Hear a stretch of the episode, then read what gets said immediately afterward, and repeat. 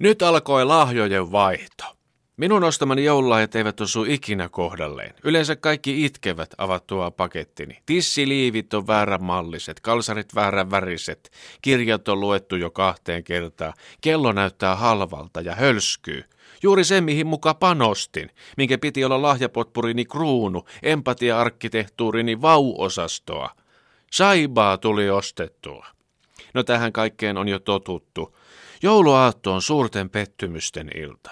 Vain lahjojen vaihto-oikeus tuottaa tussauksen lisähappea huoneeseen.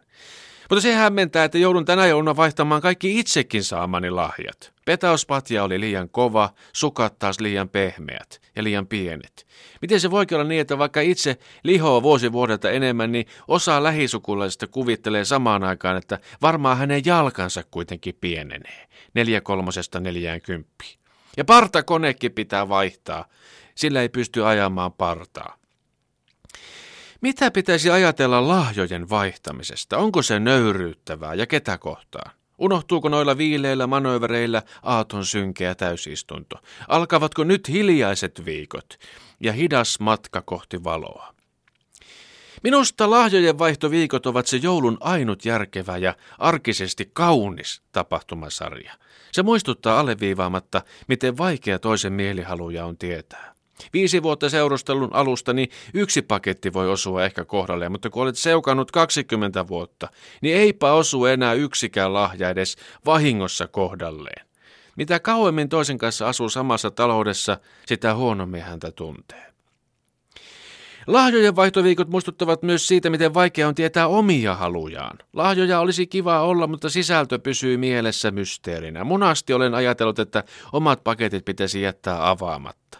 Pysyisi kutkutus, välttyisi pettymyksiltä. Merkkaisi vuosiluvut paketteihin ja vielä palvelutalossa kuset housussa helisyttelisi paketteja kuuron korvan kohdalla ja ihastelisi elämän arvoituksellisuutta.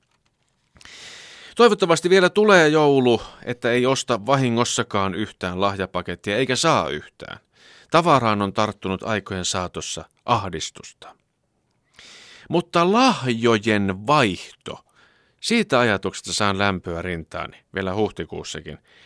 Jos ja kun aivotutkijat kirurgikavereineen saavat vapaat kädet, niin toivon heidän käyttävän niitä tulevaisuudessa lahjojen vaihtamiseen.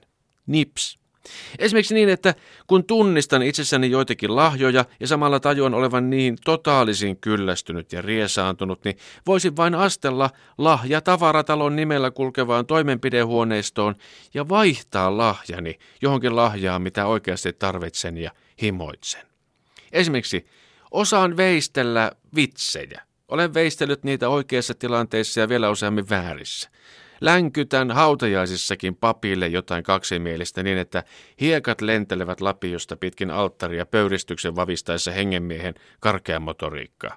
Jos voisin, vaihtaisin milloin tahansa, ainakin määräajaksi, vitsinveistelylahjani oikeaan veistelylahjaan, käden taitoon.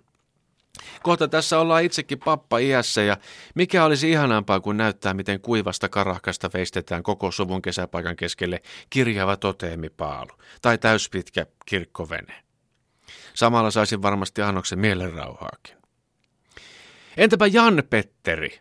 Hän, joka on kolmannen polven takaa perinyt koko suvun äimistykseksi musikaalisuuden lahjan. Heti eka puhalluksella alkoi koulussa nokkahullu soimaa, kun muilla ruikki vain räkää lävitse. J.P. itsekin häkeltyi ja sana kiiri tietenkin lehtori Pölläsen kautta urasuuntautuneille hirviö vanhemmille. Nyt Jan Petteri on soittanut lahjansa ansiosta seitsemän vuotta viulua, eikä ole nauttinut hetkeäkään. Jos hän saisi vaihtaa lahjansa vaikka vain pariksi vuodeksi sen kaverin kanssa päikseen, joka osaa tuottaa kainalopieruja, niin molemmat tulisivat onnellisemmiksi. Esimerkkejä riittää. Aivotutkijat ja kirurgit, yhtykää! Ja sen jälkeen, pienen tauon jälkeen, perustakaa Suomeen maailman ensimmäinen päiväkirurginen lahjaklinikka. Vaihdokkaat!